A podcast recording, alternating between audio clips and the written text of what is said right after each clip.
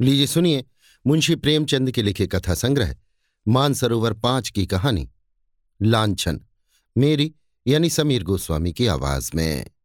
प्रेमचंद ने लांछन नाम से दो कहानियाँ लिखी हैं। पहली कहानी, इनके मानसरोवर भाग एक में उपलब्ध है। मुंशी श्याम किशोर के द्वार पर मुन्नू मेहतर ने झाड़ू लगाई, गुसलखाना धो धाकर साफ़ किया और तब द्वार पर आकर गृहिणी से बोला माँ जी, देख लीजिए, सब साफ़ कर दिया। आज कुछ खाने को मिल जाए सरकार? देवी रानी ने द्वार पर आकर कहा, अभी तो तुम्हें महीना पाए दस दिन भी नहीं हुए, इतनी जल्दी फिर मांगने लगे। मुन्नू, क्या करूँ माँ जी? खर्च नहीं चलता। अकेला आदमी, घर देखूँ कि काम करूँ? देवी तो ब्याह क्यों नहीं कर लेते? मुन्नू, रुपए मांगते हैं सरकार, यहाँ खाने से नहीं बचता। थैली कहाँ से लाऊं? देवी, अभी तो तुम जवान हो, कब तक अकेले बैठे रहोगे? मुन्नू, हुजूर की इतनी निगाह है तो कहीं ना कहीं ठीक हो ही जाएगी। सरकार कुछ मदद करेंगी ना? देवी, हाँ हाँ, तुम ठीक ठाक करो, मुझसे जो कुछ हो सकेगा मैं भी दे दूँगी। मुन्नू, सरकार का मिजाज बड़ा अच्छा है। हुजूर इतना ख्याल करती हैं। दूसरे घरों में तो मालिक बात भी नहीं पूछती। सरकार को अल्लाह ने जैसी सकल सूरत दी है, वैसा ही दिल भी दिया है। अल्लाह जानता है, हुजूर को देखकर भूख प्यास जाती रहती है। बड़े बड़े घर की औरतें देखी हैं, मुदा हुजूर के तलुओं की बराबरी भी नहीं कर सकती।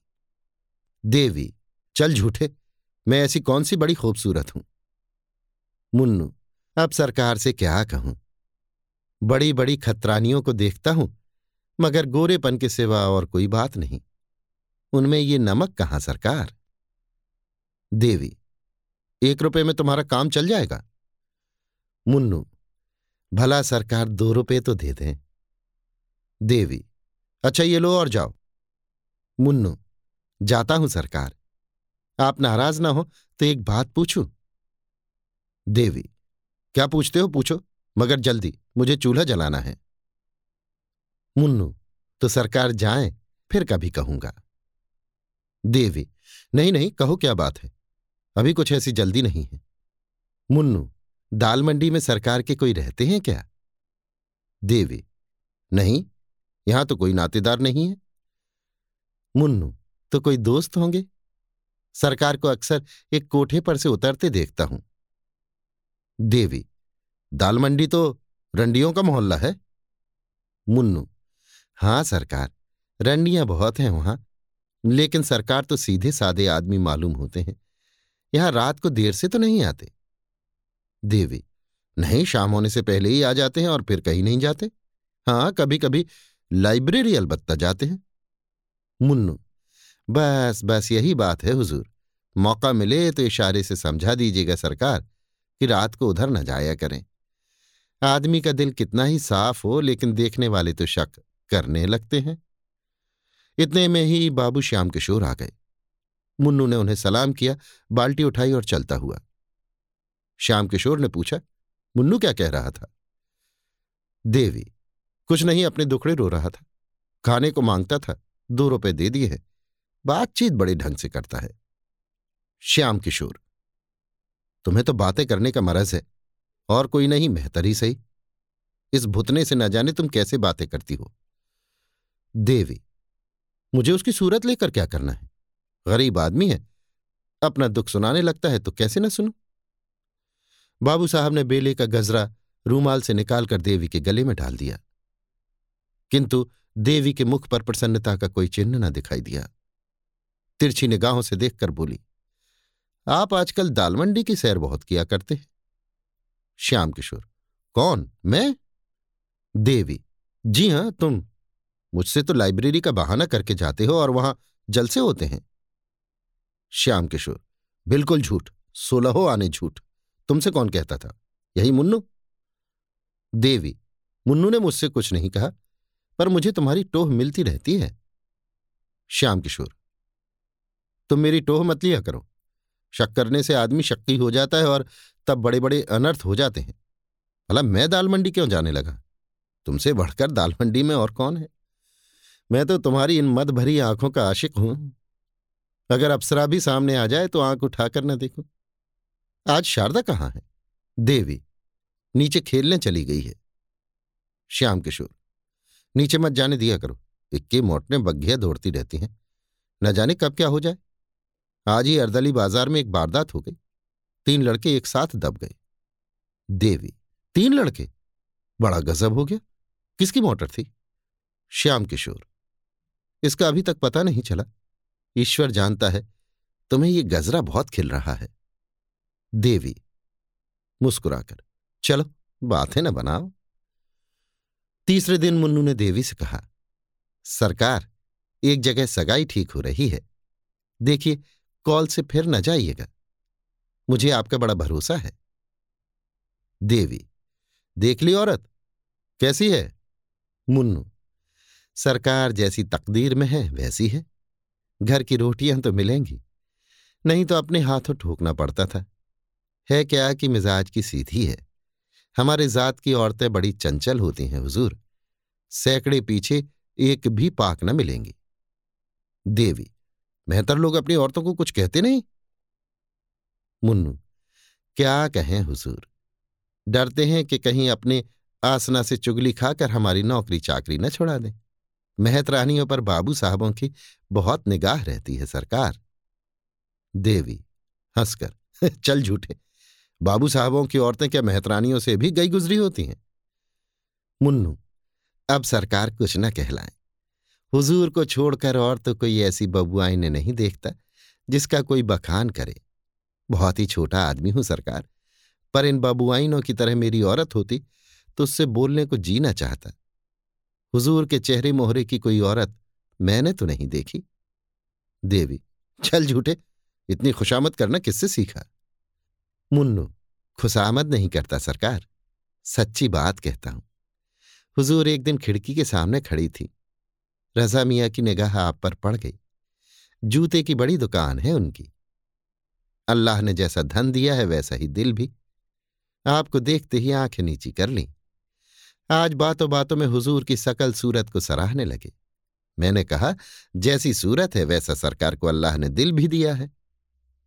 देवी अच्छा वो लंबा सा सांवले रंग का जवान। मुन्नू हाँ हुजूर वही। मुझसे कहने लगे कि किसी तरह ये एक बार फिर उन्हें देख पाता। लेकिन मैंने डांट कर कहा, खबरदार मियाँ जो मुझसे ऐसी बातें की। वहाँ तुम्हारी दाल न गलेगी। देवी, तुमने बहुत अच्छा किया। घोड़े की आँखें फूट जाए, जब इधर से जाता है, खिड़की की ओर उसकी निगाह रहती है। कह देना इधर भूल कर भी न ताके। मुन्नू, कह दिया है हुजूर, हुक्म हो तो चलूँ। और तो कुछ साफ़ नहीं करना है। सरकार के आने की बेला हो गई। मुझे देखेंगे तो कहेंगे, ये क्या बातें कर रहा है। देवी, ये रोटियाँ लेते जाओ। आज चूल्हे से बच जाओगे। मुन्नू, अल्लाह हुजूर को सलामत रखें। मेरा तो यही जी चाहता है कि इसी दरवाजे पर पड़ा रहूँ और एक टुकड़ा खा लिया करूँ। सच कहता हूँ, हुजूर को देखकर भूख प्यास जाती रहती है। मुन्नू जा ही रहा था कि बाबू श्याम के शोरू पर आ पहुँचे। मुन्नू की पिछली बात उनके कानों में पड़ गई थी। मुन्नू ज्यों ही नीचे गया, बाबू साहब देवी से बोले, मैंने तुमसे कह दिया था कि मुन्नू को मुँह ना लगाओ। पर तुमने मेरी बात न मानी। छोटे आदमी एक घर की बात दूसरे घर पहुँचा देते हैं, इन्हें कभी मुँह न लगाना चाहिए। भूख प्यास बंद होने की क्या बात थी? देवी, क्या जाने भूख प्यास कैसी? ऐसी तो कोई बात न थी। श्याम किशोर, थी क्यों नहीं? मैंने साफ़ सुना। देवी, मुझे तो ख्याल नहीं आता, होगी कोई बात? मैं कौन उसकी सब बातें बैठी सुना करती हूँ? श्याम किशोर तो क्या वो दीवार से बातें करता है? देखो नीचे कोई आदमी इस खिड़की की तरफ़ ताकता चला जाता है। इसी मोहल्ले का एक मुसलमान लौंडा है, जूते की दुकान करता है। तुम क्या इस खिड़की पर खड़ी रहा करती हो? देवी, चिक तो पड़ी हुई है। श्याम किशोर, चिक के पास खड़े होने से बाहर का आदमी तुम्हें साफ़ देख सकता है। देवी, ये मुझे मालूम ना था, अब कभी खिड़की खोलूँगी ही नहीं। श्याम किशोर, हाँ, क्या फ़ायदा? मुन्नू को अंदर मत आने दिया करो। देवी गुसलखाना कौन साफ़ करेगा? श्याम किशोर। खैर आए, मगर उससे तुम्हें बातें न करनी चाहिए। आज एक नया थिएटर आया है, चलो देखा है सुना है इसके एक्टर बहुत अच्छे हैं। इतने में शारदा नीचे से मिठाई का एक दौना लिए दौड़ती हुई आई। देवी ने पूछा, अरे, ये मिठाई किसने दी? शारदा, राजा भैया ने तो दी है। कहते थे, तुमको अच्छे अच्छे खिलौने ला दूँगा। श्याम किशोर, राजा भैया कौन है? शारदा वही तो है जो अभी इधर से गए हैं। श्याम किशोर, वही तो नहीं, जो लंबा सा सांवले रंग का आदमी है। शारदा हाँ हाँ वही वही, मैं अब उनके घर रोज जाऊँगी। देवी, क्या तू उनके घर गई थी? शारदा, वही तो गोद में उठाकर ले गए। श्याम किशोर, तू नीचे खेलने मत जाया कर, किसी दिन मोटर के नीचे दब जाएगी। देखते नहीं कितनी मोटरें आती रहती हैं। शारदा राजा भैया कहते थे, तुम्हें मोटर पर हवा खिलाने ले चलेंगे। श्याम किशोर, तुम बैठी बैठी क्या करती हो, जो तुमसे एक लड़की की निगरानी भी नहीं हो सकती? देवी, इतनी बड़ी लड़की को संदूक में बंद करके नहीं रखा जा सकता? श्याम किशोर, तुम जवाब देने में तो बहुत तेज हो, ये मैं जानता हूँ। ये क्यों नहीं कहती कि बातें करने से फुर्सत नहीं मिलती? देवी, बातें मैं किससे करती हूँ? यहाँ तो कोई पड़ोसिन भी नहीं। श्याम किशोर, मुन्नू तो है ही है। देवी, ओठ चबाकर, मुन्नू क्या मेरा कोई सगा है जिससे बैठी बातें किया करती हूँ? गरीब आदमी है, अपना दुख रोता है तो क्या कह दूँ? उससे तो दुत्कारते नहीं बनता। श्याम किशोर, खैर, खाना बना लो, नौ बजे तमाशा शुरू हो जाएगा। सात बज गए हैं। देवी, तुम जाओ, देखा मैं न जाऊँगी। श्याम किशोर तुम ही तो महीनों से तमाशे की रट लगाई हुई थी। अब क्या हो गया? क्या तुमने कसम खा ली है कि ये जो बात कहें, वो कभी ना मानूँगी? देवी, जाने क्यों तुम्हारा ऐसा ख्याल है?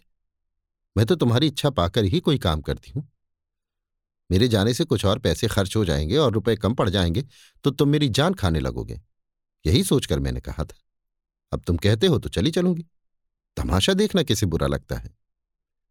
नौ बजे श्याम किशोर एक तांगे पर बैठकर देवी और शारदा के साथ थिएटर देखने चले। सड़क पर थोड़ी ही दूर गए थे कि पीछे एक और तांगा आ पहुँचा। इस पर रजा बैठा हुआ था और उसके बगल में, हाँ, उसके बगल में बैठा था मुन्नू मेहतर, जो बाबू साहब के घर की सफ़ाई करता था। देवी ने उन दोनों को देखते ही सिर झुका लिया। उसे आश्चर्य हुआ कि रजा और मुन्नू में इतनी गाढ़ी मित्रता है कि रजा उसे तांगे पर बैठाकर सैर कराने ले जाता है। शारदा रजा को देखते ही बोल उठी, बाबूजी, देखो, वो राजा भैया आ रहे हैं। ताली बजाकर, राजा भैया, इधर देखो, हम लोग तमाशा देखने जा रहे हैं। रजा ने मुस्कुरा दिया, मगर बाबू साहब मारे क्रोध के तिलमिला उठे। उन्हें ऐसा मालूम हुआ कि ये दुष्ट केवल मेरा पीछा करने के लिए आ रहे हैं। उन दोनों में ज़रूर साठ गांठ है, नहीं तो रजा मुन्नू को साथ क्यों लेता? उनसे पीछा छुड़ाने के लिए उन्होंने तांगे वाले से कहा और तेज ले चलो देर हो रही है। तांगा तेज हो गया। रजा ने भी अपना तांगा तेज किया। बाबू साहब ने जब तांगे को धीमा करने को कहा तो रजा का तांगा भी धीमा हो गया। आखिर बाबू साहब ने झुंझला कर कहा, तुम तांगे को छावनी की ओर ले चलो, हम थिएटर देखने न जाएँगे। तांगे वाले ने उनकी ओर कुतूहल से देखा और तांगा फेर दिया। रजा का तांगा भी फिर गया। बाबू साहब को इतना क्रोध आ रहा था कि रजा को ललकारूं। पर डरते थे कि कहीं झगड़ा हो गया तो बहुत से आदमी जमा हो जाएँगे और व्यर्थ ही झेप होगी। लहू का घूंट पीकर रह गए। अपने ही ऊपर झुंझलाने लगे कि नाहक आया। क्या जानता था कि ये दोनों शैतान सिर पर सवार हो जाएँगे? मुन्नू को तो कल ही निकाल दूँगा। बारे रजा का तांगा कुछ दूर चलकर दूसरी तरफ़ मुड़ गया और बाबू साहब का क्रोध कुछ शांत हुआ। किंतु अब थिएटर जाने का समय न था। छावनी से घर लौट आए। देवी ने कोठे पर आकर कहा, मुफ़्त में तांगे वाले को दो रुपए देने पड़े। श्याम किशोर ने उसकी ओर रक्त शोषक दृष्टि से देखकर कहा, और मुन्नू से बातें करो, और खिड़की पर खड़ी हो होकर रजा को छवि दिखाओ। तुम न जाने क्या करने पर तुली हुई हो। देवी, ऐसी बातें मुँह से निकालते तुम्हें शर्म नहीं आती? तुम मेरा व्यर्थ ही अपमान करते हो, इसका फल अच्छा ना होगा। मैं किसी मर्द को तुम्हारे पैरों की धूल के बराबर भी नहीं समझती। उस अभागे मेहतर की क्या हकीकत है? तुम मुझे इतना नीच समझते हो? श्याम किशोर, नहीं, मैं तुम्हें इतना नीच नहीं समझता, मगर बेसमझ ज़रूर समझता हूँ। तुम्हें इस बदमाश को कभी मुँह न लगाना चाहिए था। अब तो तुम्हें मालूम हो गया कि वो छटा हुआ शौदा है, या अब भी कुछ शक है। देवी, मैं उसे कल ही निकाल दूँगी। मुंशी जी लेटे, पर चित्त अशांत था। वो दिन भर दफ्तर में रहते थे। क्या जान सकते थे कि उनके पीछे देवी क्या करती है? वो ये जानते थे कि देवी पतिव्रता है, पर ये भी जानते थे कि अपनी छवि दिखाने का सुंदरियों को मरज होता है। देवी ज़रूर बनठन कर खिड़की पर खड़ी होती है, और मोहल्ले के शौहदे उसको देख देख कर मन में न जाने क्या क्या कल्पना करते होंगे। इस व्यापार को बंद कराना उन्हें अपने काबू से बाहर मालूम होता था। शौहदे वशीकरण की कला में निपुण होते हैं। ईश्वर न करे इन बदमाशों की निगाह किसी भले घर की बहू बेटी पर पड़े। इनसे कैसे पिंड छुड़ाऊं? बहुत सोचने के बाद अंत में उन्होंने वो मकान छोड़ देने का निश्चय किया। इसके सिवा उन्हें दूसरा उपाय न सूझा। देवी से बोले, कहो तो ये घर छोड़ दूँ। इन शौहदों के बीच में रहने से आबरू बिगड़ने का भय है। देवी ने आपत्ति के भाव से कहा, जैसी तुम्हारी इच्छा। श्याम किशोर, आखिर तुम ही कोई उपाय बताओ? देवी, मैं कौन सा उपाय बताऊँ और किस बात का उपाय? मुझे तो घर छोड़ने की कोई ज़रूरत नहीं मालूम होती। एक दो नहीं, लाख, दो लाख शौहदे हों तो क्या? कुत्तों के भूखने के भय से कोई अपना मकान छोड़ देता है? श्याम किशोर कभी कभी कुत्ते काट भी तो लेते हैं। देवी ने इसका कोई जवाब न दिया और तर्क करने से पति की दुश्चिंताओं के बढ़ जाने का भय था। ये शक्ति तो है ही, न जाने उसका क्या आशय समझ बैठे। तीसरे ही दिन श्याम बाबू ने वो मकान छोड़ दिया। इस नए मकान में आने के एक सप्ताह पीछे, एक दिन मुन्नू सिर में पट्टी बांधे, लाठी टेकता हुआ आया और आवाज़ दी। देवी उसकी आवाज़ पहचान गई, पर उसे दुत्कारा नहीं। जाकर केवाड़ खोल दिए। पुराने घर के समाचार जानने के लिए उसका चित्त लालायित तो हो रहा था। मुन्नू ने अंदर आकर कहा, सरकार, जब से आपने वो मकान छोड़ दिया, कसम ले लीजिए जो उधर एक बार भी गया हूँ। उस घर को देखकर रोना आने लगता है। मेरा भी जी चाहता है किसी मोहल्ले में आ जाऊँ। पागलों की तरह इधर उधर मारा फिरा करता हूँ सरकार। किसी काम में जी नहीं लगता। बस हर घड़ी आप ही की याद आती रहती है। हुजूर जितनी परवरिश करती थी, उतनी अब कौन करेगा? ये मकान तो बहुत छोटा है। देवी, तुम्हारे कारण तो वो मकान छोड़ना पड़ा। मुन्नू, मेरे कारण? मुझसे कौन सी खता हुई सरकार? देवी तुम ही तो तांगे पर रजा के साथ बैठे मेरे पीछे चले आ रहे थे। ऐसे आदमी पर आदमी को शक होता ही है। मुन्नू, अरे सरकार, उस दिन की बात कुछ न पूछिए। रजा मियाँ को एक वकील साहब से मिलने जाना था। वो छावनी में रहते हैं। मुझे भी साथ बैठा लिया। उनका साइज़ कहीं गया हुआ था। मारे लिहाज के आपके तांगे के आगे न निकलते थे। सरकार उसे शौहदा कहती है। उसका सा भला आदमी मोहल्ले भर में नहीं है। पाँचों बखत की नमाज़ पढ़ता है हुजूर, तीसों रोज़े रखता है। घर में बीवी, बच्चे सभी मौजूद हैं। क्या मजाल कि किसी पर बदनिगाह हो? देवी, खैर होगा, तुम्हारे सिर में पट्टी क्यों बंधी हुई है? मुन्नू, इसका माजरा न पूछिए हुजूर। आपकी बुराई करते किसी को देखता हूँ तो बदन में आग लग जाती है। दरवाजे पर जो हलवाई रहता ना था, कहने लगा, मेरे कुछ पैसे बाबूजी पर आते हैं। मैंने कहा, वो ऐसे आदमी नहीं हैं कि तुम्हारे पैसे हजम कर जाते। बस हुजूर, इसी बात पर तकरार हो गई। मैं तो दुकान के नीचे नाली धो रहा था। वो ऊपर से कूद कर आया और मुझे ढकेल दिया। मैं बेखबर खड़ा था, चारों खाने चित्त सड़क पर गिर पड़ा। चोट तो आई, मगर मैंने भी दुकान के सामने बचा को इतनी गालियाँ सुनाई कि याद ही करते होंगे। अब घाव अच्छा हो रहा है, हुजूर। देवी राम राम नाहक लड़ाई करने गए। सीधी सी बात तो थी, कह देते तुम्हारे पैसे आते हैं तो जाकर मांग लो हैं तो शहर ही में, किसी दूसरे देश तो नहीं भाग गए। मुन्नू, हुजूर आपकी बुराई सुन के नहीं रहा जाता। फिर चाहे वो अपने घर का लाट ही क्यों ना हो, भिड़ पड़ूँगा। वो महाजन होगा तो अपने घर का होगा। यहाँ कौन उसका दिया खाते हैं? देवी, उस घर में कोई आया कि नहीं? मुन्नू, कई आदमी देखने आए हुजूर। मगर जहाँ आप रह चुकी हैं, वहाँ अब दूसरा कौन रह सकता है? हम लोगों ने उन लोगों को भड़का दिया। रजामिया तो हुजूर उसी दिन से खाना पीना छोड़ बैठे हैं। बिटिया को याद कर, करके रोया करते हैं। हुजूर को हम गरीबों की याद काहे को आती होगी? देवी, याद क्यों नहीं आती? क्या मैं आदमी नहीं हूँ? जानवर तक थान छूटने पर दो चार दिन चारा नहीं खाते। ये पैसे लो, कुछ बाज़ार से लाकर खा लो, भूखे होगे मुन्नू, हुजूर की दुआ से खाने की तंगी नहीं है। आदमी का दिल देखा जाता है, हुजूर, पैसों की कौन बात है? आपका दिया तो खाते ही हैं। हुजूर का मिजाज ऐसा है कि आदमी बिना कौड़ी का गुलाम हो जाता है। तो अब चलूँगा, हुजूर, बाबूजी आते होंगे। कहेंगे, ये सैतान यहाँ फिर आ पहुँचा? देवी, अभी उनके आने में बड़ी देर है। मुन्नू, ओह, एक बात तो भूला ही जाता था। रजा मियाँ ने बिटिया के लिए खिलौने दिए थे। बातों में ऐसा भूल गया कि इनकी सुध ही न रही। कहाँ है बिटिया? देवी, अभी तो मदरसे से नहीं आई, मगर इतने खिलौने लाने की क्या ज़रूरत थी? अरे, रजा ने तो गजब ही कर दिया। भेजना ही था तो दो चार आने के खिलौने भेज देते। अकेली मैम तीन चार रुपए से कम की ना होगी। कुल मिलाकर तीस पैंतीस रुपए से कम के खिलौने नहीं है। मुन्नू, क्या जाने सरकार? मैंने तो कभी खिलौने नहीं खरीदे। तीस पैंतीस रुपए के ही होंगे तो उनके लिए कौन बड़ी बात है? अकेली दुकान से पचास रुपए रोज की आमदनी है, हुजूर। देवी, नहीं, इनको लौटा ले जाओ। इतने खिलौने लेकर वो क्या करेगी? मैं एक मैम रखे लेती हूँ। मुन्नू, हुजूर रजा मियाँ को बड़ा रंज होगा। मुझे तो जीता ही न छोड़ेंगे। बड़े ही मोहब्बती आदमी हैं, हुजूर। बीबी दो चार दिन के लिए मैके चली जाती है तो बेचैन हो जाते हैं। सहसा शारदा पाठशाला से आ गई और खिलौने देखते ही उन पर टूट पड़ी।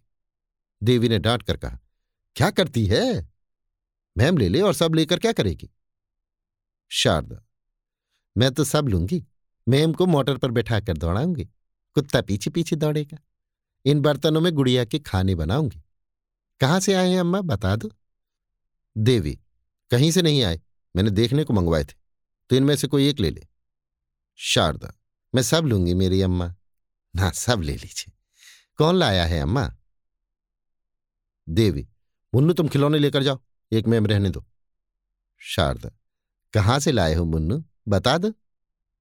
मुन्नू, तुम्हारे राजा भैया ने तुम्हारे लिए भेजे हैं। शारदा, राजा भैया ने भेजे ओहो, राजा भैया बड़े अच्छे हैं। कल अपनी सहेलियों को दिखलाऊँगी, किसी के पास ऐसे खिलौने ना निकलेंगे। देवी अच्छा मुन्नू, तुम अब जाओ। रजा मियाँ से कह देना, फिर यहाँ खिलौने न भेजें। मुन्नू चला गया तो देवी ने शारदा से कहा, ला बेटे, तेरे खिलौने रख दो। बाबूजी देखेंगे तो बिगड़ेंगे। कहेंगे, रजा मियाँ के खिलौने के लिए? तोड़ ताड़ कर फेंक देंगे। भूल कर भी उनसे खिलौनों की चर्चा न करना।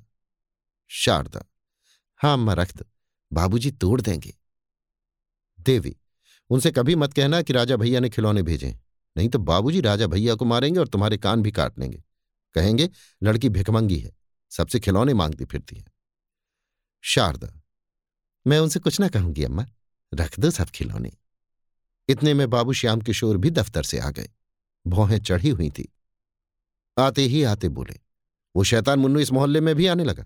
मैंने आज उसे देखा। क्या यहाँ भी आया था? देवी ने हिचकिचाते हुए कहा हाँ हाँ, आया तो था। श्याम किशोर और तुमने आने दिया? मैंने मना न किया था कि उसे कभी अंदर कदम न रखने देना। देवी आकर द्वार खटखटाने लगा तो क्या करती? श्याम किशोर, उसके साथ वो सौदा भी रहा होगा? देवी, उसके साथ और कोई नहीं था। श्याम किशोर, तुमने आज भी ना कहा होगा, यहाँ मत आया करो। देवी, मुझे तो इसका ख्याल न रहा, और अब वो यहाँ क्या करने आएगा? श्याम किशोर, जो करने आज आया था, वही करने फिर आएगा। तो मेरे मुँह में कालिख लगाने पर तुली हुई हो। देवी ने क्रोध से ऐंठ कर कहा, मुझसे तुम ऐसी उठपटांग बातें मत किया करो, समझ गए? तुम्हें ऐसी बातें मुँह से निकालते शर्म भी नहीं आती। एक बार पहले भी तुमने कुछ ऐसी ही बातें कही थी, आज फिर तुम वही बात कर रहे हो? अगर तीसरी बार ये शब्द मैंने सुने तो नतीजा बुरा होगा, इतना कह देती हूँ। तुमने मुझे कोई वैश्या समझ लिया है? श्याम किशोर, मैं नहीं चाहता कि वो मेरे घर आए। देवी तो मना क्यों नहीं कर देते? मैं तुम्हें रोकती हूँ। श्याम किशोर, तुम क्यों नहीं मना कर देती? देवी, तुम्हें कहते क्या शर्म आती है? श्याम किशोर, मेरे मना करने पर भी तुम्हारी इच्छा पाकर उसका आना जाना होता रहेगा। देवी ने ओठ चबाकर कहा अच्छा अगर वो आता ही रहे तो इससे क्या हानि है? बेहतर सभी घरों में आया जाया करते हैं। श्याम किशोर, अगर मैंने मुन्नू को कभी अपने द्वार पर फिर देखा तो तुम्हारी कुशल नहीं इतना समझाई देता हूँ। ये कहते हुए श्याम किशोर नीचे चले गए और देवी स्तंभित सी खड़ी रह गई। तब उसका हृदय इस अपमान, लांछन और अविश्वास के आघात से पीड़ित हो उठा। वो फूट फूट कर रोने लगी। उसको सबसे बड़ी चोट जिस बात से लगी वो ये थी कि मेरे पति मुझे इतनी नीच, इतनी निर्लज समझते हैं। जो काम वैश्य भी न करेगी, उसका संदेह मुझ पर कर रहे हैं। श्याम किशोर के आते ही शारदा अपने खिलौने उठाकर भाग गई थी कि कहीं बाबूजी तोड़ न डालें। नीचे जाकर वो सोचने लगी कि इन्हें कहाँ छिपा कर रखूँ। वो इसी सोच में थी कि उसकी एक सहेली आँगन में आ गई। शारदा उसे अपने खिलौने दिखाने के लिए आतुर हो गई। इस प्रलोभन को वो किसी तरह न रोक सकी। अभी तो बाबूजी ऊपर हैं, कौन इतनी जल्दी आए जाते हैं? तब तक क्यों ना सहेली को अपने खिलौने दिखा दूँ? उसने सहेली को बुला लिया और दोनों नए खिलौने देखने में इतनी मग्न हो गई कि बाबू श्याम किशोर के नीचे आने की भी उन्हें खबर न हुई। श्याम किशोर खिलौने देखते ही झपट कर शारदा के पास जा पहुँचे और पूछा तूने ये खिलौने कहाँ पाए? शारदा की घिग्घी बंध गई। मारे भय के थर थर कांपने लगी। उसके मुँह से एक शब्द भी न निकला। श्याम किशोर ने फिर गरज कर पूछा बोलती क्यों नहीं? तुझे किसने खिलौने दिए? शारदा रोने लगी। तब श्याम किशोर ने उसे फुसला कर कहा, रो मत, हम तुझे मारेंगे नहीं। तुझसे इतना ही पूछते हैं, तूने ऐसे सुंदर खिलौने कहाँ पाए? इस तरह दो चार बार दिलासा देने से शारदा को कुछ धैर्य बंधा। उसने सारी कथा कह सुनाई। हाँ अनर्थ। इससे कहीं अच्छा होता कि शारदा मौन ही रहती। उसका गूँगी हो जाना भी इससे अच्छा था। देवी कोई बहाना करके बला सिर से टाल देती। पर होनहार को कौन टाल सकता है? श्याम किशोर के रोम रोम से ज्वाला निकलने लगी। खिलौने वहीं छोड़कर धम धम करते हुए ऊपर गए और देवी के कंधे दोनों हाथों से झंझोड़ कर बोले, तुम्हें इस घर में रहना है या नहीं? साफ़ साफ़ कह दो। देवी अभी तक खड़ी सिसकियाँ ले रही थी। ये निर्मम प्रश्न सुनकर उसके आँसू गायब हो गए।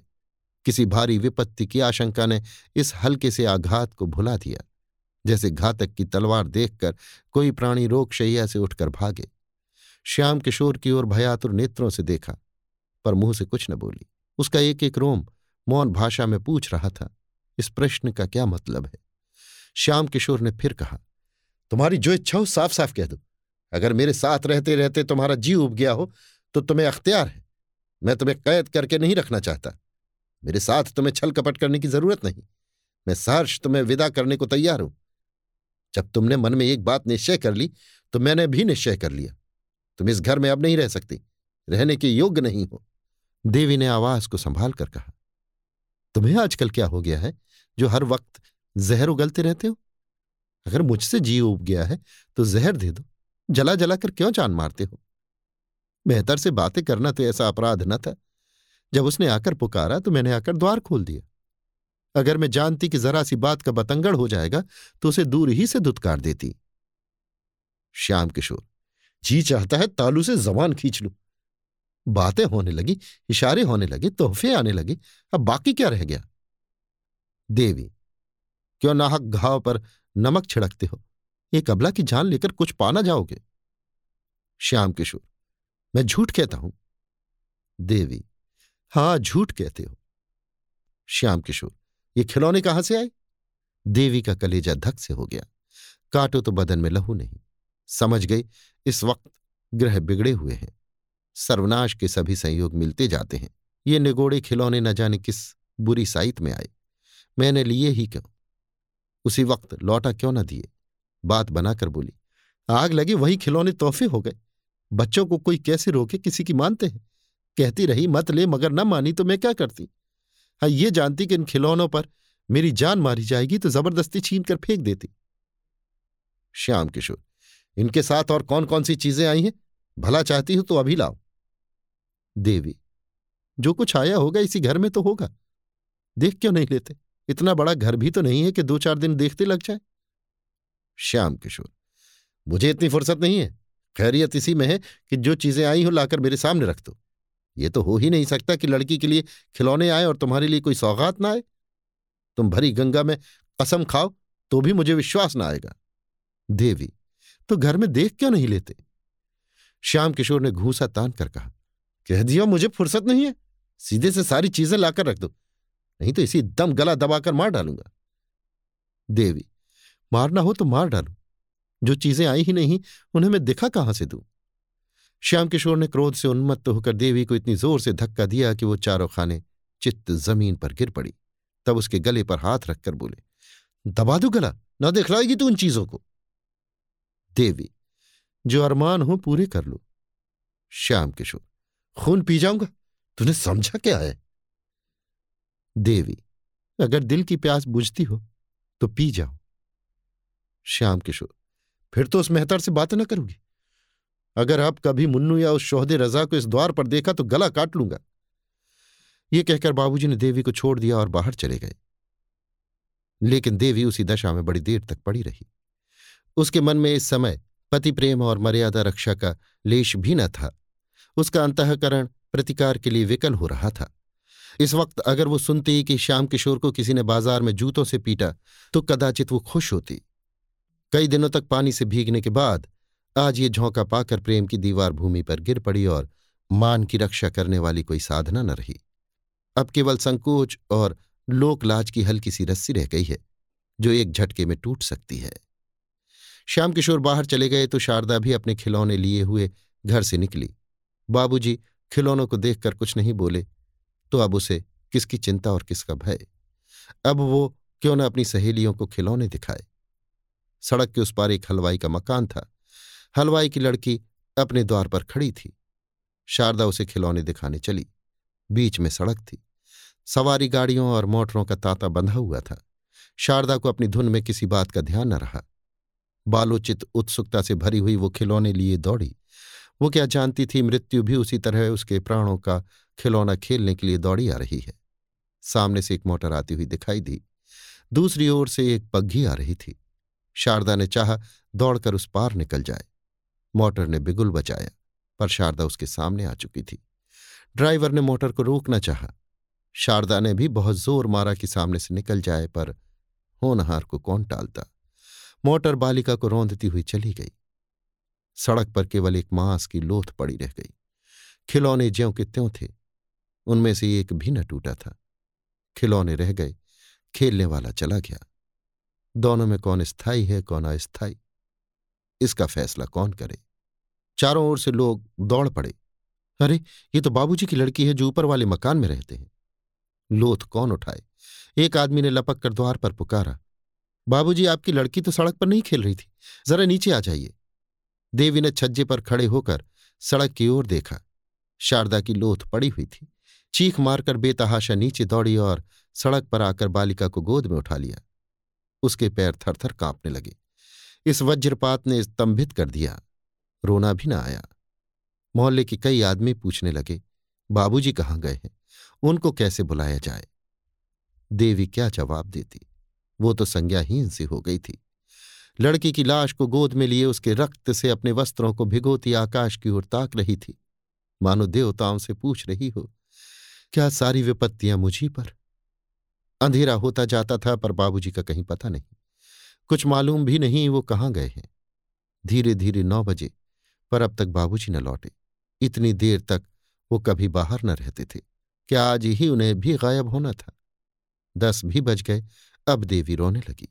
उसे लड़की की मृत्यु का इतना दुख न था जितना अपनी असमर्थता का।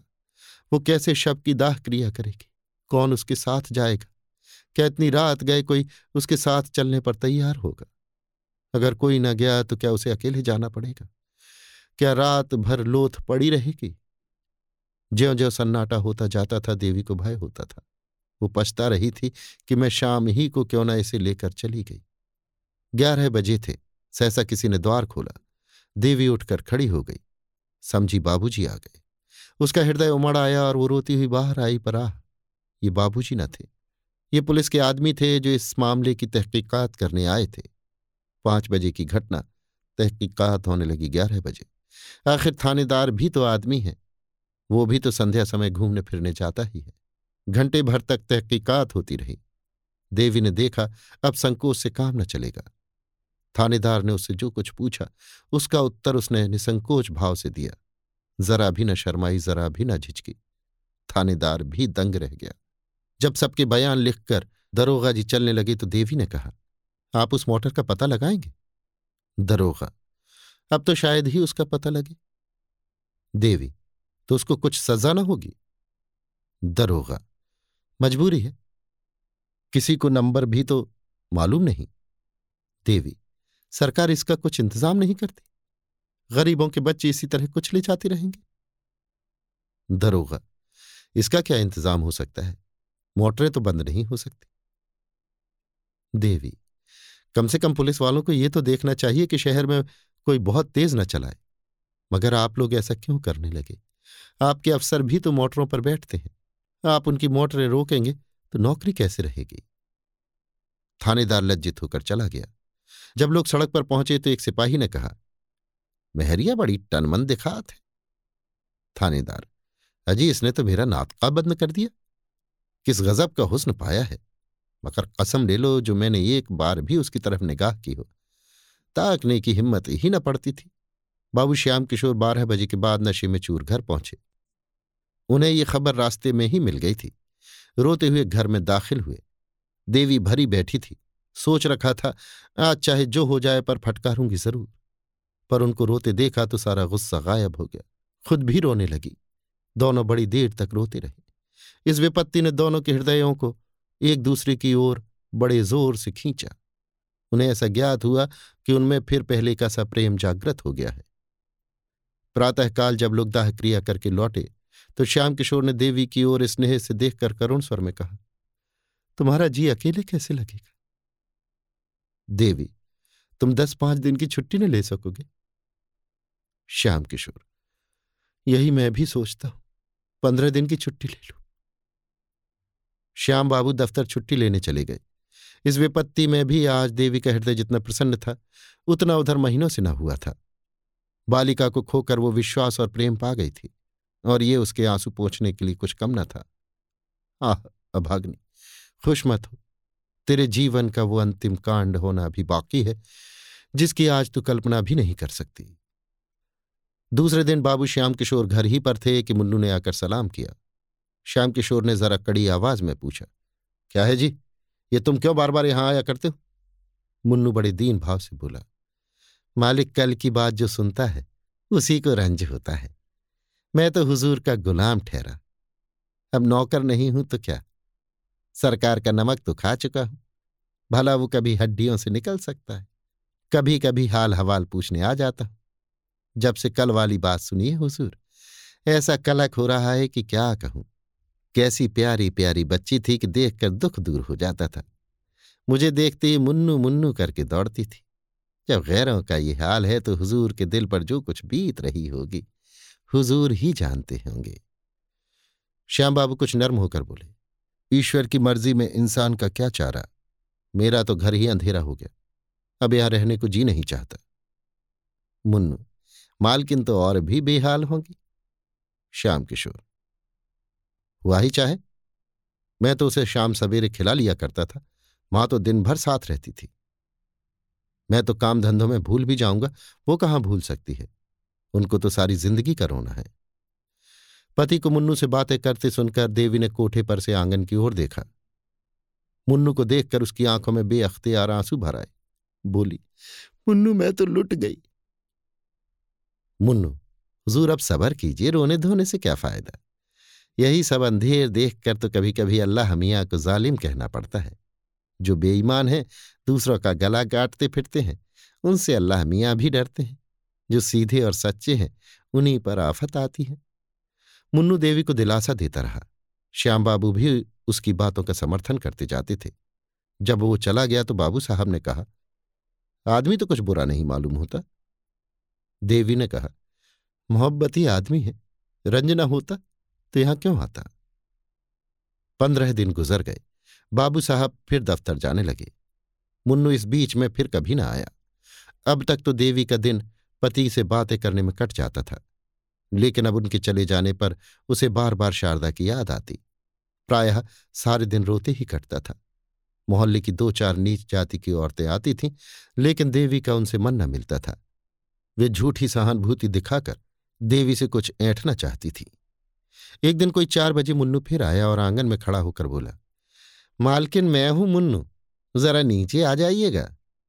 देवी ने ऊपर ही से कहा, क्या काम है, कहो तो? मुन्नू, जरा आइए तो। देवी नीचे आई तो मुन्नू ने कहा, रजा मियाँ बाहर खड़े हैं और हुजूर से मातम पुरसी करते हैं। देवी ने कहा, जाकर कह दो, ईश्वर की जो मर्ज़ी थी वो हुई। रजा दरवाजे पर खड़ा था। ये बातें उसने साफ़ सुनी। बाहर ही से बोला, खुदा जानता है, जब ये खबर सुनी है, दिल के टुकड़े हुए जाते हैं। मैं जरा दिल्ली चला गया था, आज ही लौट कर आया हूँ। अगर मेरी मौजूदगी में ये वारदात हुई होती तो और तो क्या कर सकता था? मगर मोटर वाले को बिला सजा कराए न छोड़ता। चाहे वो किसी राजा ही की मोटर होती, सारा शहर छान डालता। बाबू साहब चुपके होके बैठ रहे, ये भी कोई बात है। मोटर चलाकर क्या कोई किसी की जान ले लेगा? फूल सी मासूम बच्ची को जालिमों ने मार डाला, है। अब कौन मुझे राजा भैया कहकर पुकारेगा? खुदा की कसम, उसके लिए दिल्ली से टोकरी भर खिलौना ले आया हूँ। क्या जानता था कि यहाँ ये सितम हो गया? मुन्नू देख ये तावीज ले जाकर बहू जी को दे दे। इसे अपने जूड़े में बाँध लेंगे। खुदा ने चाहा तो उन्हें किसी तरह की दहशत ये खटका न रहेगा। उन्हें बुरे बुरे ख्वाब दिखाई देते होंगे। रात को नींद उचट जाती होगी। दिल घबराया करता होगा। ये सारी शिकायतें इस तावीज से दूर हो जाएँगी। मैंने एक पहुँचे हुए फकीर से ये तावीज लिखाया है। इसी तरह से रजा और मुन्नू उस वक्त तक एक न एक बहाने से द्वार से न टले, जब तक बाबू साहब आते न दिखाई दिए। श्याम किशोर ने उन दोनों को जाते देख लिया। ऊपर जाकर गंभीर भाव से बोले, रजा क्या करने आया था? देवी, यूँ ही मातमपुरसी करने आया था। आज दिल्ली से आया है, ये खबर सुनकर दौड़ा आया था। श्याम किशोर। मर्द मर्दों से मातम मातमपुरसी करते हैं या औरतों से? देवी, तुम न मिले तो मुझी से शोक प्रकट करके चला गया। श्याम किशोर, इसके ये माने हैं कि जो आदमी मुझसे मिलने आए, वो मेरे न रहने पर तुमसे मिल सकता है। इसमें कोई हरज नहीं, क्यों? देवी, सबसे मिलने में थोड़े ही जा रही हूँ। श्याम किशोर तो रजा क्या मेरा साला है या ससरा? देवी, तुम तो जरा जरा सी बात पर झल्लाने लगते हो। श्याम किशोर। ये जरा सी बात है। एक भले घर की स्त्री एक शोहदे से बातें करे, ये जरा सी बात है। तो बड़ी बात किसे कहते हैं? ये जरा सी बात नहीं है कि यदि मैं तुम्हारी गर्दन घोंट दूँ तो भी मुझे पाप न लगेगा। देखता हूँ, फिर तुमने वही रंग पकड़ा। इतनी बड़ी सजा पाकर भी तुम्हारी आँखें नहीं खुली। अब की क्या मुझे ले भी इतना चाहती हो? देवी सन्नाटे में आ गई। एक तो लड़की का शोक, उस पर ये अपशब्दों की बौछार और भीषण आक्षेप। उसके सिर में चक्कर सा आ गया। बैठकर रोने लगी। इस जीवन से तो मौत कहीं अच्छा केवल यही शब्द उसके मुँह से निकले। बाबू साहब गरज कर बोले, यही होगा, मत घबराओ, यही होगा। तुम मरना चाहती हो तो मुझे भी तुम्हारे अमर होने की आकांक्षा नहीं है। जितनी जल्द तुम्हारे जीवन का अंत हो जाए, उतना ही अच्छा। कुल में कलंक तो न लगेगा। देवी ने सिस्कियाँ लेते हुए कहा, क्यों अबला पर इतना अन्याय करते हो? तुम्हें जरा भी दया नहीं आती? श्याम किशोर। मैं कहता हूँ, चुप रह। देवी, क्यों चुप रहूँ? क्या किसी की जबान बंद कर दोगे? श्याम किशोर, फिर बोले, जाती है, मैं उठकर सिर तोड़ दूँगा। देवी, क्यों सिर तोड़ दोगे? कोई ज़बरदस्ती है? श्याम किशोर अच्छा तो बोला, देखे तेरा कौन हिमायती है। ये कहते हुए बाबू साहब झल्ला कर उठे और देवी को कई थप्पड़ और घूसे लगा दिए। मगर वो न रोई, न चिल्लाई, न जबान से एक शब्द निकाला। केवल अर्थशून्य नेत्रों से पति की ओर ताकती रही। मानो ये निश्चय करना चाहती थी कि ये आदमी है या कुछ और। जब श्याम किशोर मार पीट कर अलग हो गए तो देवी ने कहा, दिल के अरमान अभी ना निकले हों तो और निकाल लो। फिर शायद ये अवसर न मिले। श्याम किशोर ने जवाब दिया, सिर काट लूँगा सिर, तू है किस फिर में? ये कहते हुए वह नीचे चले गए। झटके के साथ किवाड़ खोले।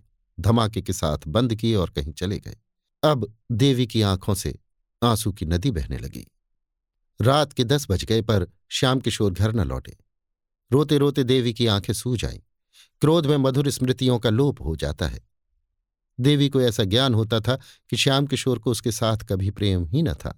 हाँ कुछ दिनों वो उसका मुँह अवश्य जोहते रहते थे। लेकिन वो बनावटी प्रेम था। उसके यौवन का आनंद लूटने ही के लिए उससे मीठी मीठी प्यार की बातें की जाती थी। उसे छाती से लगाया जाता था, उसे कलेजे पर सुलाया जाता था। वो सब दिखावा था, स्वांग था। उसे याद ही ना आता था कि कभी उससे सच्चा प्रेम किया गया। अब वो रूप नहीं रहा, वो यौवन नहीं रहा, वो नवीनता नहीं रही। फिर उसके साथ क्यों ना अत्याचार किए जाएँ? उसने सोचा, कुछ नहीं, अब इनका दिल मुझसे फिर गया है। नहीं तो क्या इस जरा सी बात पर यो मुझ पर टूट पड़ते। कोई ना कोई लांछन लगाकर मुझसे गला छुड़ाना चाहते हैं। यही बात है तो मैं क्यों इनकी रोटियाँ और इनकी मार खाने के लिए इस घर में पड़ी रहूँ? जब प्रेम ही नहीं रहा तो मेरे यहाँ रहने को धिक्कार है। मैं मैके में कुछ न सही, ये दुर्गति तो ना होगी। इनकी यही इच्छा है तो यही सही। मैं भी समझ लूँगी कि विधवा हो गई। ज्यो ज्यो रात गुजरती थी, देवी के प्राण सूखे जाते थे। उसे ये धड़का समाया हुआ था कि कहीं वो आकर फिर न मारपीट शुरू कर दें। कितने क्रोध में भरे हुए यहाँ से गए। वाहरी तकदीर। अब मैं इतनी नीच हो गई कि मेहतरों से, जूते वालों से आशना ही करने लगी। इस भले आदमी को ऐसी बातें मुँह से निकालते शर्म भी नहीं आती। ना जाने इनके मन में ऐसी बातें कैसे आती हैं। कुछ नहीं, ये स्वभाव के नीच दिल के मैले स्वार्थी आदमी हैं। नीचों के साथ नीच ही बनना चाहिए। मेरी भूल थी कि इतने दिनों से इनकी घुड़कियाँ सहती रही। जहाँ इज़्ज़त नहीं, मर्यादा नहीं, प्रेम नहीं, विश्वास नहीं, वहाँ रहना बेहयाई है। कुछ में इनके हाथ बिक तो गई ही नहीं कि ये जो चाहे करें, मारे या काटें, पड़ी सहा करूँ। सीता जैसी पत्नियाँ होती थीं तो राम जैसे पति भी होते थे। देवी को अब ऐसी शंका होने लगी कि कहीं श्याम किशोर आते ही आते सचमुच उसका गला न दबा दें या छुरी न भोंक दें। वो समाचार पत्रों में ऐसी कई हरजाइयों की खबरें पड़ चुकी थी। शहर ही में ऐसी कई घटनाएँ हो चुकी थीं। मारे भय के वो थरथरा उठी। यहाँ रहने से प्राणों की कुशल न थी। देवी ने कपड़ों की एक छोटी सी बकुची बांधी और सोचने लगी, यहाँ से कैसे निकलूं? और फिर यहाँ से निकलकर जाऊँ कहाँ? कहीं इस वक्त मुन्नू का पता लग जाता तो बड़ा काम निकलता। वो मुझे क्या मैके न पहुँचा देता? एक बार मैके पहुँच भर जाती। फिर तो लाला सिर पटक कर रह जाए भूल कर भी ना आऊँ। ये भी क्या याद करें, रुपए क्यों छोड़ दूँ? जिसमें ये मज़े से गुलछर्रे उड़ाए? मैंने ही तो काट छाट कर जमा किए हैं। इनकी कौन सी ऐसी बड़ी कमाई थी? खर्च करना चाहती तो कौड़ी न बचती। पैसा पैसा बचाती रहती थी। देवी ने जाकर नीचे के किवाड़े बंद कर दिए। फिर संदूक खोलकर अपने सारे जेवर और रुपए निकालकर बुकची में बाँध लिए। सब के सब करेंसी नोट थे। विशेष बोझ भी न हुआ। एकाएक किसी ने सदर दरवाजे में ज़ोर से धक्का मारा। देवी सहम उठी। ऊपर से झाँक कर देखा श्याम बाबू थे। उसकी हिम्मत न पड़ी कि जाकर द्वार खोल दे। फिर तो बाबू साहब ने इतनी ज़ोर से धक्के मारने शुरू किए। मानो किवाड़ ही तोड़ डालेंगे। इस तरह द्वार खुलवाना ही उनकी चित्त की दशा को साफ़ प्रकट कर रहा था। देवी शेर के मुँह में जाने का साहस न कर सकी। आखिर श्याम किशोर ने चिल्लाकर कहा ओ डैम, किवाड़ खोल। ब्लडी, किवाड़ खोल, अभी खोल। देवी की रही सही हिम्मत भी जाती रही। श्याम किशोर नशे में चूर थे। होश में शायद दया आ जाती, इसलिए शराब पी कर आए हैं। किवाड़ तो न खोलूँगी, चाहे तोड़ ही डालो। अब तो मुझे इस घर में पाओगे ही नहीं, मारोगे कहाँ से? तो खूब पहचान गई। श्याम किशोर पंद्रह बीस मिनट तक शोर मचाने और किवाड़े खिलाने के बाद उल जुलूल बकते चले गए। दो चार पड़ोसियों ने फटकारें भी सुनाई। आप भी तो पढ़े लिखे आदमी होकर आधी रात को घर चलते हैं। नींद ही तो है, नहीं खुलती तो क्या कीजिएगा? जाइए, किसी यार दोस्त के घर लेट रहिए, सवेरे आइएगा। श्याम किशोर के जाते ही देवी ने बुकची उठाई और धीरे धीरे नीचे उतरी। जरा देर उसने कान लगाकर आहट ली कि कहीं श्याम किशोर खड़े तो नहीं हैं। जब विश्वास हो गया कि वो चले गए तो उसने धीरे से द्वार खोला और बाहर निकल आई। उसे जरा भी शोभ, जरा भी दुख न था। बस केवल एक इच्छा थी कि यहाँ से बचकर भाग जाऊँ। कोई ऐसा आदमी न था जिस पर वो भरोसा कर सके, जो इस संकट में काम आ सके। था तो बस वही मुन्नू मेहतर। अब उसी के मिलने पर उसकी सारी आशाएँ अवलंबित थीं। उसी से मिलकर वो निश्चय करेगी कि कहाँ जाए, कैसे रहे। मैं के जाने का अब उसका इरादा न था। उसे भय होता था कि मैके में श्याम किशोर से वो अपनी जान न बचा सकेगी। उसे यहाँ न पाकर वो अवश्य उसके मैके जाएँगे और उसे ज़बरदस्ती खींच लाएँगे। वो सारी यातनाएँ, सारे अपमान सहने को तैयार थी। केवल श्याम किशोर की सूरत नहीं देखना चाहती थी। प्रेम अपमानित होकर द्वेष में बदल जाता है। थोड़ी ही दूर पर चौराहा था। कई तांगे वाले खड़े थे। देवी ने एक इक्का किया और उससे स्टेशन चलने को कहा। देवी ने रात स्टेशन पर काटी। प्रातःकाल उसने एक तांगा किराए पर किया और पर्दे में बैठकर चौक जा पहुँची। अभी दुकानें न खुली थी। लेकिन पूछने से रजा मियाँ का पता चल गया। उसकी दुकान पर एक लौंडा झाड़ू दे रहा था। देवी ने उसे बुलाकर कहा, जाकर रजा मियाँ से कह दे कि शारदा की अम्मा तुमसे मिलने आई हैं, अभी चलिए। दस मिनट में रजा और मुन्नू आ पहुँचे। देवी ने सजल नेत्र होकर कहा, तुम लोगों के पीछे मुझे घर छोड़ना पड़ा। कल रात को तुम्हारा मेरे घर जाना गजब हो गया। जो कुछ हुआ, वो फिर कहूँगी। मुझे कहीं एक घर दिला दो। घर ऐसा हो कि बाबू साहब को मेरा पता न मिले, नहीं वो मुझे जीता न छोड़ेंगे। रजा ने मुन्नू की ओर देखा, मानो कह रहा है, देखा, चाल कैसी ठीक थी? देवी से बोला, आप निशा खातिर रहें, ऐसा घर दिला दूँगा कि बाबू साहब के बाबा साहब को भी पता न चले। आपको किसी बात की तकलीफ़ ना होगी, हम आपके पसीने की जगह खून बहा देंगे। सच पूछो तो बहू जी, बाबू साहब आपके लायक थे ही नहीं। मुन्नू कहाँ की बात भैया? आप रानी होने लायक हैं। मैं मालकिन से कहता था कि बाबूजी को दाल मंडी की हवा लग गई है, पर आप मानती ही न थी। आज ही रात को मैंने उन्हें गुलाब जान के कोठे पर से उतरते देखा। नशे में चूर थे। देवी, झूठी बात। ये उनकी आदत नहीं। गुस्सा उन्हें ज़रूर बहुत है, और गुस्से में आकर उन्हें नेक बात कुछ नहीं सूझता, लेकिन निगाह के बुरे नहीं। मुन्नू, हुजूर मानती ही नहीं तो क्या करूँ? अच्छा कभी दिखा दूँगा, तब तो मानिएगा। रजा, अबे दिखाना पीछे, इस वक्त आपको मेरे घर पहुँचा दे, ऊपर ले जाना। जब तक मैं एक मकान देखने जाता हूँ, आपके लायक बहुत ही अच्छा है। देवी, तुम्हारे घर में बहुत सी औरतें होंगी? रजा, कोई नहीं है बहू जी, सिर्फ़ एक बुढ़िया मामा है, वो आपके लिए एक कहारिन बुला देगी, आपको किसी बात की तकलीफ़ ना होगी। मैं मकान देखने जा रहा हूँ। देवी जरा बाबू साहब की तरफ़ भी होते आना, देखना घर आए कि नहीं। रजा, बाबू साहब से तो मुझे चिढ़ हो गई है।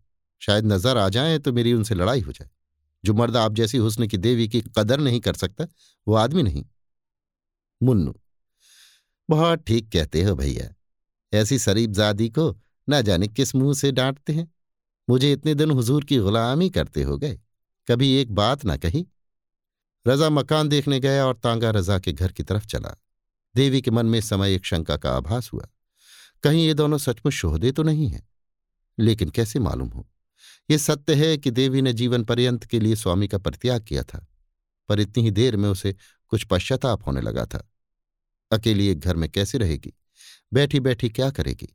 ये कुछ उसकी समझ में ना आता था। उसने दिल में कहा, क्यों ना घर लौट चलूँ? ईश्वर करे, वो अभी घर ना आए हों। मुन्नू से बोली, तुम जरा दौड़कर देखो तो। बाबूजी घर आए कि नहीं? मुन्नू, आप चलकर आराम से बैठे, मैं देख आता हूँ। देवी, मैं अंदर न जाऊँगी। मुन्नू, खुदा की कसम खा के कहता हूँ, घर बिल्कुल खाली है। आप हम लोगों पर शक करती हैं। हम वो लोग हैं कि आपका हुक्म पाए तो आग में कूद पड़े। देवी इक्के से उतरकर अंदर चली गई। चिड़िया एक बार पकड़ जाने पर भी फड़फड़ाई। किंतु परों में लासा लगे होने के कारण उड़ न सकी और शिकारी ने उसे अपनी झोली में रख लिया। वो अभाग्नि क्या फिर कभी आकाश में उड़ेगी? क्या फिर उसे डालियों पर चहकना नसीब होगा? श्याम किशोर सवेरे घर से लौटे तो उनका चित्त शांत हो गया था। उन्हें शंका हो रही थी कि कदाचित देवी घर में न होंगी। द्वार के दोनों पट खुले देखे तो कलेजा सन से हो गया। इतने सवेरे के वाड़ों का खुला रहना अमंगल सूचक था। एक क्षण द्वार पर खड़े होकर अंदर की आहट ली। कोई आवाज़ न सुनाई दी।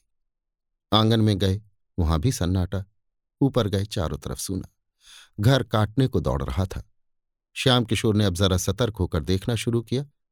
संदूक में रुपए नदारद। गहने का संदूक भी खाली। अब क्या भ्रम हो सकता था? कोई गंगा स्नान के लिए जाता है तो घर के रुपए नहीं उठा ले जाता। वो चली गई। अब इसमें लेश मात्र भी संदेह नहीं था। यह भी मालूम था कि वो कहाँ गई है। शायद इसी वक्त लपक कर जाने से वो वापस भी लाई जा सकती है। लेकिन दुनिया क्या कहेगी? श्याम किशोर ने अब चारपाई पर बैठकर ठंडे दिल से इस घटना की विवेचना करनी शुरू की। इसमें तो संदेह न था कि रजा और उसके पिट्ठू मुन्नू ने ही बहकाया है। आखिर बाबूजी का कर्तव्य क्या था? उन्होंने वो पुराना मकान छोड़ दिया, देवी को बार बार समझाया। इसके उपरांत वो क्या कर सकते थे? क्या मारना अनुचित था? अगर एक क्षण के लिए अनुचित ही मान लिया जाए तो क्या देवी को इस तरह घर से निकल जाना चाहिए था। कोई दूसरी स्त्री, जिसके हृदय में पहले ही से विष न भर गया हो, केवल मार खाकर घर से निकल जाती। अवश्य ही देवी का हृदय कलुषित हो गया है। बाबू साहब ने फिर सोचा, अभी जरा देर में मेहरी आएगी, वो देवी को घर में न देखकर पूछेगी तो क्या जवाब दूँगा? दम के दम में सारे मोहल्ले में ये खबर फैल जाएगी। हाय भगवान, क्या करूँ? श्याम किशोर के मन में इस वक्त जरा भी पश्चाताप, जरा भी दया न थी। अगर देवी किसी तरह उन्हें मिल सकती तो वो उसकी हत्या कर डालने में जरा भी पसुपेश न करती। उसका घर से निकल जाना, चाहे आवेश के सिवा उसका और कुछ कारण न हो, उनकी निगाह में अक्षम्य था। ये अपमान वो किसी तरह न सह सकते थे। मर जाना इससे कहीं अच्छा था। क्रोध, बहुधा, विरक्त का रूप धारण कर लिया करता है। श्याम किशोर को संसार से घृणा हो गई। जब अपनी पत्नी ही दगा कर जाए तो किसी से क्या आशा की जाए? जिस स्त्री के लिए हम जीते भी हैं और मरते भी, जिसको सुखी रखने के लिए हम अपने प्राणों का बलिदान कर देते हैं, जब वो अपनी न हुई तो फिर दूसरा कौन अपना हो सकता है? इस स्त्री को प्रसन्न रखने के लिए उन्होंने क्या क्या नहीं किया? घर वालों से लड़ाई की, भाइयों से नाता तोड़ा, यहाँ तक कि वे अब उनकी सूरत भी नहीं देखना चाहते। उसकी कोई ऐसी इच्छा न थी जो उन्होंने पूरी न की हो। उसका जरा सा सिर भी दुखता था तो उनके हाथों के तोते उड़ जाते थे। रात की रात उसकी सेवा शुश्रूषा में बैठे रह जाते थे। वही स्त्री आज उनसे दगा कर गई। केवल एक गुंडे के बहकाने में आकर उनके मुँह में कालिख लगा गई। गुंडों पर इल्ज़ाम लगाना तो एक प्रकार से मन को समझाना है। जिसके दिल में खोट न हो उसे कोई क्या बहका सकता है? जब इस स्त्री ने धोखा दिया तो फिर समझना चाहिए कि संसार में प्रेम और विश्वास का अस्तित्व ही नहीं। ये केवल भावुक प्राणियों की कल्पना मात्र है। ऐसे संसार में रहकर दुख और दुराशा के सिवा और क्या मिलना है? हा, दुष्टा। ले, आज से तू स्वतंत्र है। जो चाहे कर। अब कोई तेरा हाथ पकड़ने वाला नहीं रहा। जिसे तू प्रियतम कहते नहीं थकती थी, उसके साथ तूने ये कुटिल व्यवहार किया। चाहूँ तो तुझे अदालत में घसीट कर इस पाप का दंड दे सकता हूँ। मगर क्या फ़ायदा? इसका फल तुझे ईश्वर देंगे। श्याम किशोर चुपचाप नीचे उतरे। न किसी से कुछ कहा, ना सुना। द्वार खुले छोड़ दिए और गंगा तट की ओर चले। अभी आप सुन रहे थे मुंशी प्रेमचंद के लिखे कथा संग्रह मानसरोवर पाँच की कहानी। लांछन। मेरी यानी समीर गोस्वामी की आवाज़ में।